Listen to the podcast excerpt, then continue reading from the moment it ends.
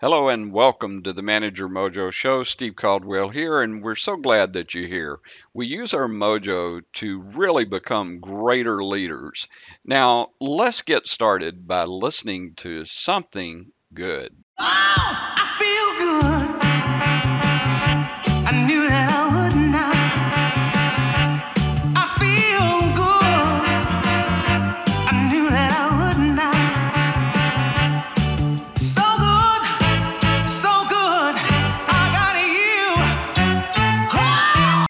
If you're a leader with managers reporting to you, I want to ask you a few questions to ask yourself.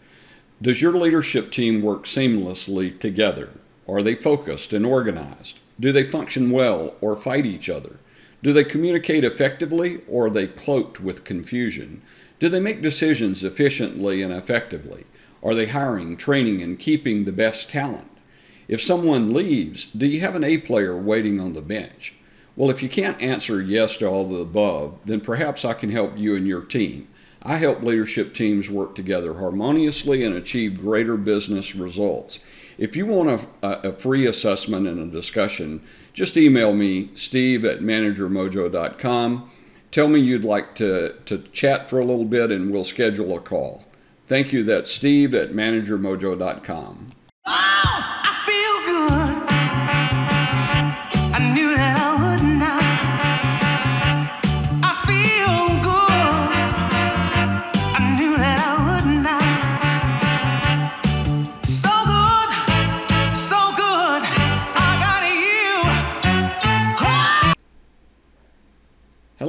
welcome everyone to the Manager Mojo Show. Steve Caldwell here, and I'm thrilled to introduce my special guest today, Mr. Alan Adamson. Now, uh, Alan is a noted industry expert in all types of disciplines of branding. He's worked with many companies in a variety of industries, and he is also the co author of a new book that we're going to talk about today called Shift Ahead. His co author is Joel Steckel. Uh, shift ahead is how the best companies stay relevant in a fast changing world. And I know that's going to be a great topic for us. Uh, Alan has many experience. He's, he's also the co founder and managing partner of Metaforce. It's uh, a disruptive marketing and product consultancy. And uh, he takes a multidisciplinary approach to marketing challenges. And I know he has tons of wisdom that he's going to share with us today and lots of experience with other companies. So, Alan, welcome to the Manager Mojo Show. Thanks, Steve. It's a delight to be here. Well, it's our delight, and I can't wait to talk about the book. But before we do, why don't you share with our listeners what fun thing that you've been up to lately outside of work? Yeah, one of the fun things I get to do is I am affiliated uh, with uh, the NYU Stern Business School, and they have an entrepreneurial program where they get groups of kids together to uh, launch new businesses, both for social good and obviously for business.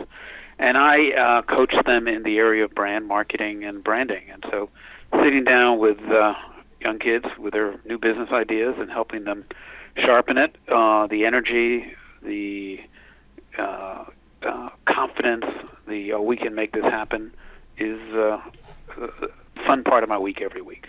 Uh, I can totally understand that, and I know it's a lot of fun to do that, and uh, it is such a great way for you to give back and to teach the younger generation about uh, entrepreneurship and business. And we at Manager Mojo love that because all of us are really interested in business, and we're always looking at ways to improve our leadership and our ability to survive in uh, a competitive world. So, Alan, uh, uh, thanks for sharing that. And let's talk about uh, Shift Ahead. Uh, before we uh, dive off into my specific questions, why don't you share with our listeners just an overview? What what were you hoping to accomplish with Shift Ahead, and tell us the overview as far as what is really contained in Shift Ahead. Thanks. You know, um, for much of my career, I was in the marketing, brand, and advertising business. And clients would come to us and share with us their product or service, and our job was to help them tell the story and bring it to life and uh, communicate their uh, business and why it was relevant and interesting. And over the last couple of years, more and more uh, clients were coming, and you know, the challenge was that it wasn't a uh, communications problem. It was that their service or business was no longer relevant. It, you know, they were becoming their father's Oldsmobile, and you can't just uh, solve that through communication. So I began to wonder: is it, is it my imagination, or are more and more companies struggling to keep their products and services relevant today than they were maybe five or ten years ago? Are the world changing faster, and are more people having trouble keeping up?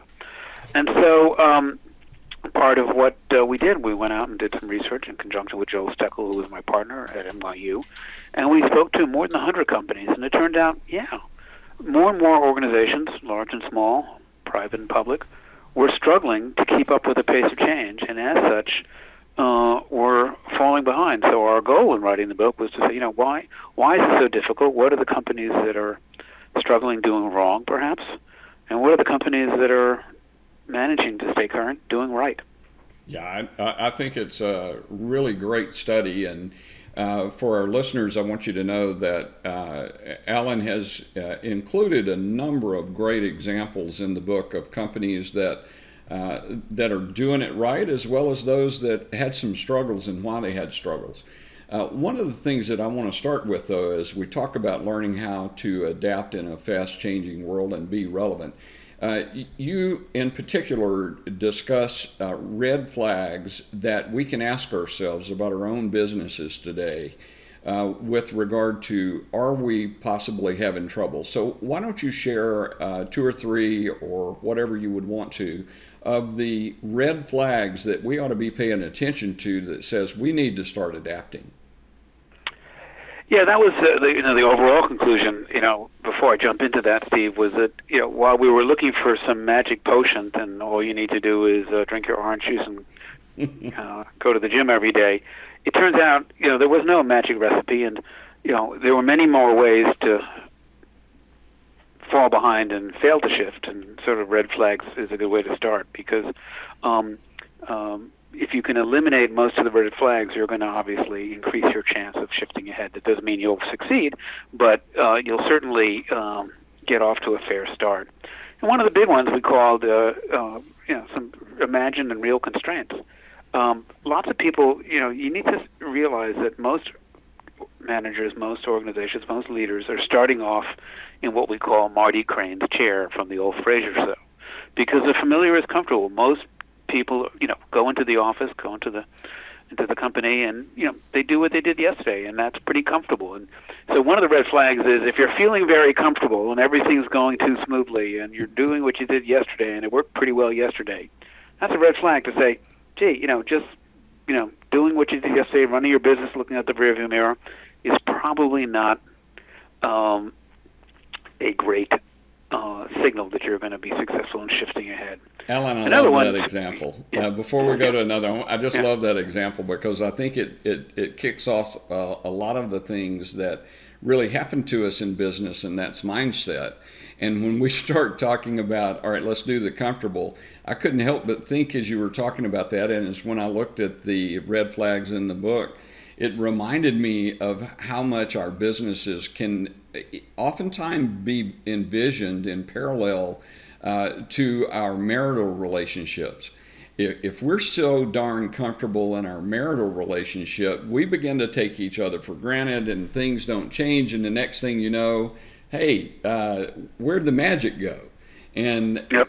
I, I, think in business, that, uh, that idea of just being comfortable, I don't think we could talk about that enough because I think people today are swamped in the familiar. I don't think they're just yep. immersed in it. I think they're swamped. Is that a fair perception?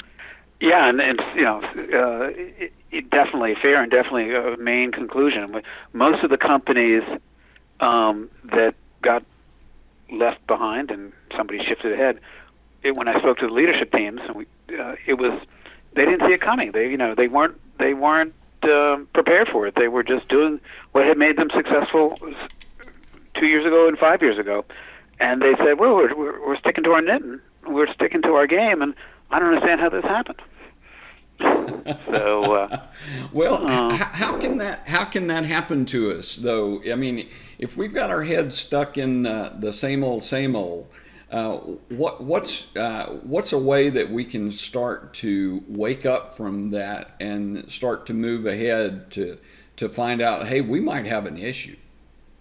Yeah, you know, one of the one of the simplest things to do and, uh, is to you know try to get out of your bubble. You know, uh, one of the interviews we did was from a, a major market research leader, Paco Underhill, and he said, well, find the desk in the office furthest away from the customer, and you'll find uh, leadership of a company that's uh, falling behind. and so, uh, you know, getting out of the bubble seems really easy, but we had a great series of interviews with folks from Marriott, and they told a lot of stories about Bill Marriott one of them was that his feet never touched the ground. They used to say about Bill, and if you look at some of his old commercials when he was running it, uh, he was constantly um, out, you know, at the front desk of hotels, in the kitchens, in the rooms, talking to guests. He was uh, living in it. It's referred to uh, as the founder's mentality. You you you you are constantly living with a bit of um, uh, Andy Grove's famous quote: "Only the paranoid survive."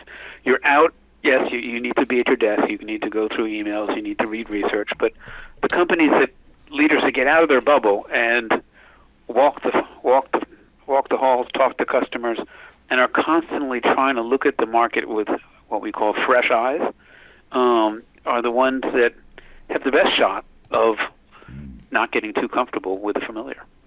You know, it, what a great example of get out of your bubble. But uh, I, I, see it just seems to me that there's so many uh, people that uh, I, I, don't want to. I know you're a part of a business school, so I want don't want to criticize business schools, but it, it somehow or another people get the idea uh, that everything is about uh, a process and you've got to be religious in just your research and you've got to you got to stay focused on just your little myopic world. And i love that you called it a, a bubble and they forget that thing called the customer.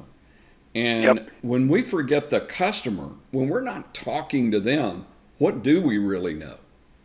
Exactly. And and not only talking but you know looking at them and watching their behavior and asking a bit of the Jerry Seinfeld question. You know, ever wonder why? Why are they standing five minutes in front of the store shelf there? You know, why why are they taking so long? Why why are they why are they behaving this way? Um, another red flag we found uh, we refer to as too many uh, leaders are playing too much tennis and not enough golf. And what we mean by that is that when I was in brand management and marketing at Unilever, I worked in the soap category and I was on the Dove brand for a bit. And um, uh, you know, lots of our conversations was, did you see what Colgate did? Did you see what P&G did? We were incredibly focused on our competition. And if you're playing tennis, I'm play badly, but one of the things that helps me play less badly is you try to hit the ball to where the person isn't. So you really focus on your opponent, where they, where they're going, where you think they're going. Uh, and it's like that for a lot of companies. They are very focused. Coke is laser focused on Pepsi. Um, and if you're playing golf, and I play that badly too, you know, worrying about your opponent is not going to help your game. You got to pay attention to the ball, maybe the customer, look at the terrain, check the wind out, and you know, it gives you a better sense of what's going on around you.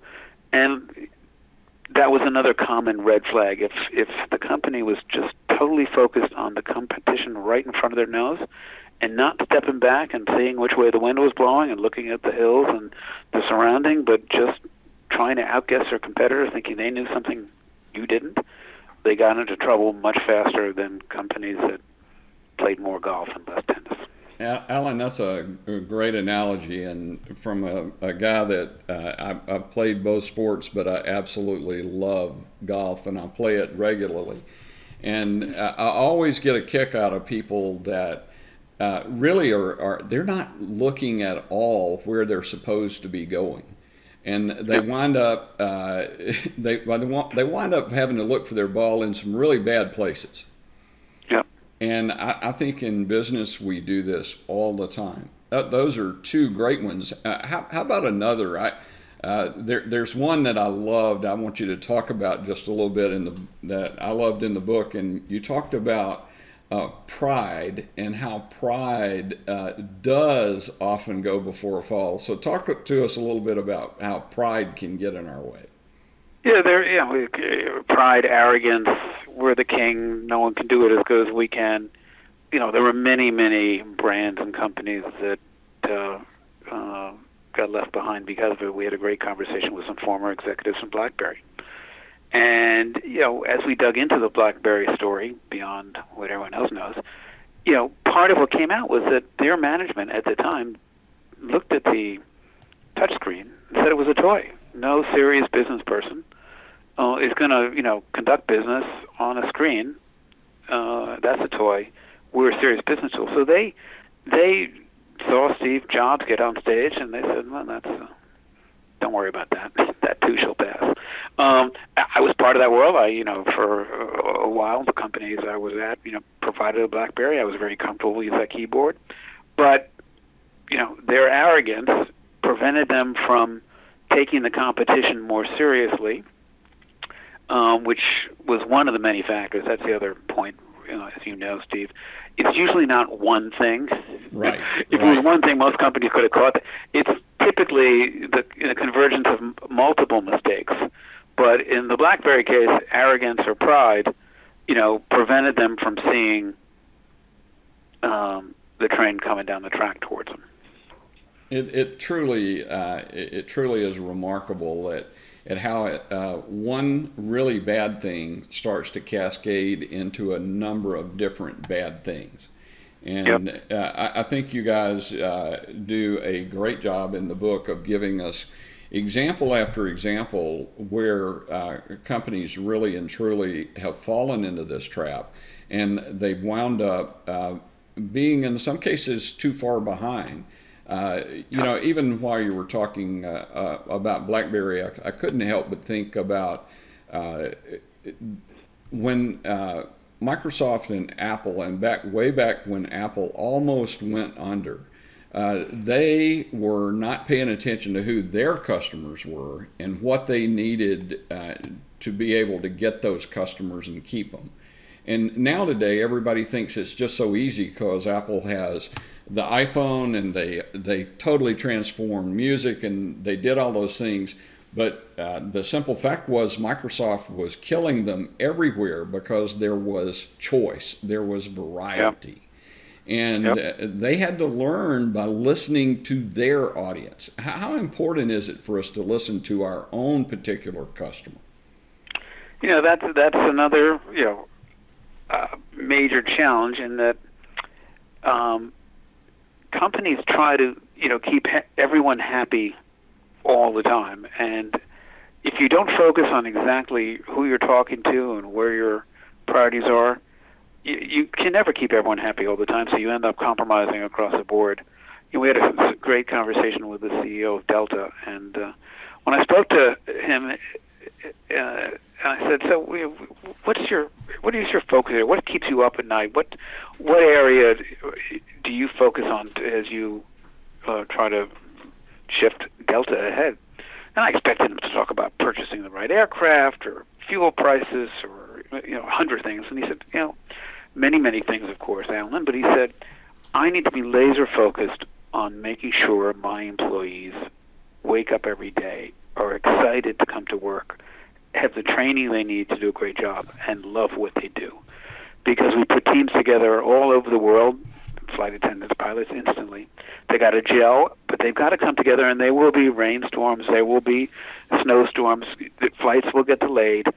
Stuff happens, but if that team is energized, people, passengers will have a better experience when those things happen if the people on board care and are committed. So, you know, again, he can focus on many things, but he knew that for a service business, much like the folks at Marriott, um, you know, many things are important, but your front line needs to be empowered to make decisions. They need to be supercharged, well prepared, and then you can provide a good customer experience. Uh, a, a great example. Let me uh, let me shift a little bit to uh, if we're shifting ahead. That means uh, those it has implications for those of us in leadership. What are some of those le- implications for leadership, and how should we begin to adapt? There are a couple of them. Um, you know, one of them gets back to the uh, tennis and golf thing, and a lot of people say, "What's your vision?" And we talk to lots of leaders, and everyone says, "You know, my job is have the vision." And uh, one of the challenges, if you're a leader, you need to have peripheral vision. Most of these companies are not getting disrupted by, as I said earlier, by something going on right in front of their nose.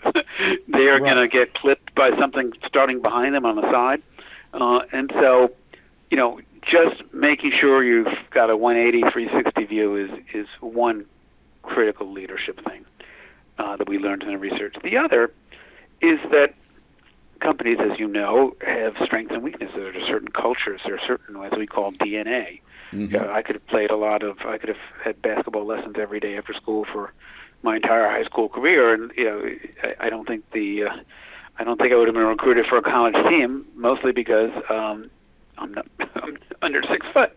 So you know, it's you know, it's it's life, and so companies are like that too. They have certain strengths and weaknesses, and oftentimes they will head off in a direction before making a candid assessment of their own DNA strength, and they will push their business away from what they're strong in to it's right for the market, but they can't execute it. And many, many examples of uh, companies.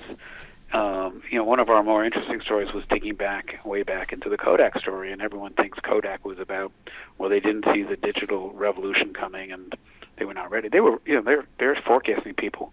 I wish the weather people would be as good as Kodak forecasting people. They knew five years in advance, almost to the quarter, when digital sales would eclipse film sales. But one of the big decisions that they no one really talked about that we dug into was that the board was split on what to do about it. And half the company wanted to be a digital company, and half the company said, no, we are, from a DNA, from a cultural, a chemical and sales company. That's our strength. Uh, they said, no, we're going to do digital, and they sold off their chemical business, they sold off uh, their pharmaceutical businesses, all big businesses, and then they went after the digital business. But from a leadership point of view, they didn't, you know, they were up in Rochester, New York, and I spent a lot of time there, a lovely town, but they didn't have the same talent pool that people in Palo Alto. Wow. And uh, th- that in itself, uh, it, I don't know. It, it's it's a compound problem once it gets to that level, isn't it? Yeah, and that was another thing. You know, as we say, compound level. You know, one of the other reasons so many companies fail uh, at shifting ahead is by the time they decide to shift, it's almost too late. They've already run out of money. uh, yeah. their, their tank's empty. Uh, and then they say, "Oh, our sales are dropping 20% a year. We got to do something." And everyone you look at in the marketplace today, uh, you know, Toys R Us, Radio Shack, all these companies have gone belly up. By the time they sort of maybe figured out what to do about it, you know, they're, uh, they had no more fuel, uh, and so it was theoretically the right answer. But as you know, in business, um, lots of people have great ideas in the shower. Yeah, absolutely. people that can get out of the shower and can make it happen, they win. absolutely. Well said. Uh, well said. Uh, Alan, uh, I, I, could go on about this all day, but uh, I know our listeners are going to want to uh, find out how they can connect with you and learn more about your great work. Why don't you share with them uh, the best way that they might find out more about you and your work? The easiest way is uh, at Alan at Metaforce, M E T A F O R C E dot C O dot co. Uh, and you can reach me there, uh, and there's information about the book. And a lot of what we do at Metaforce is helping companies shift ahead. So it's a great place to connect. Awesome, awesome. Thank you very much for sharing that with our listeners today.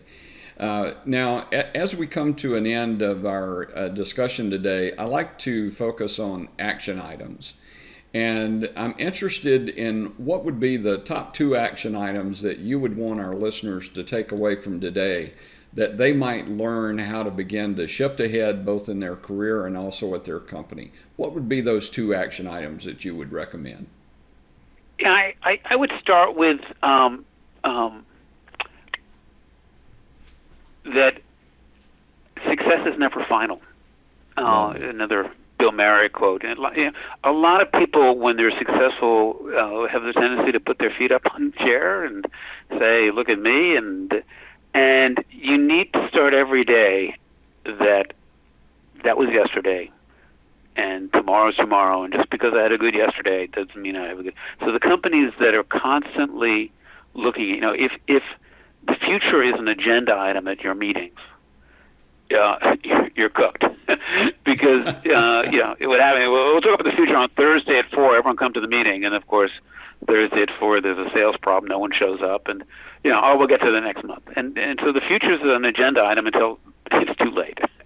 so um, um, you know, one is um, um, success is never final, and the companies that success, succeed at shifting ahead make it a day in and day out uh, battle. Second point would be um, where we talked, you know, get out of your bubble. Uh, companies that uh, embrace diversity, you know, don't all see the same problem the same way. Have people saying, "Oh, the king has no clothes," or "I don't think that's the right." If you get into groupthink and everyone's always agreeing with you at every meeting, another major red flag, because uh, companies tend to hire people that think like them, act like them, live like them, and if they're going to get disrupted, it's it's not going to be from somebody next door. It's going to be from somebody around the block or around the world. I love that. Those are two fabulous action items. And uh, Alan, uh, on behalf of our listeners at Manager Mojo, thank you so much for sharing your expertise with us today. Uh, our guest today has been Alan Adamson. He's a co author with Joel Steckel of Shift Ahead How the Best Companies Stay Relevant in a Fast Changing World. I encourage you to get your own copy of the book, study it, learn from these examples and as Alan has uh, shared with us today, get out of your bubble, start paying attention to what's going on around you, and you'll be ready to shift ahead. Alan, thank you and much success on the book and continued success in everything that you do. Thanks for your time today and have a nice afternoon.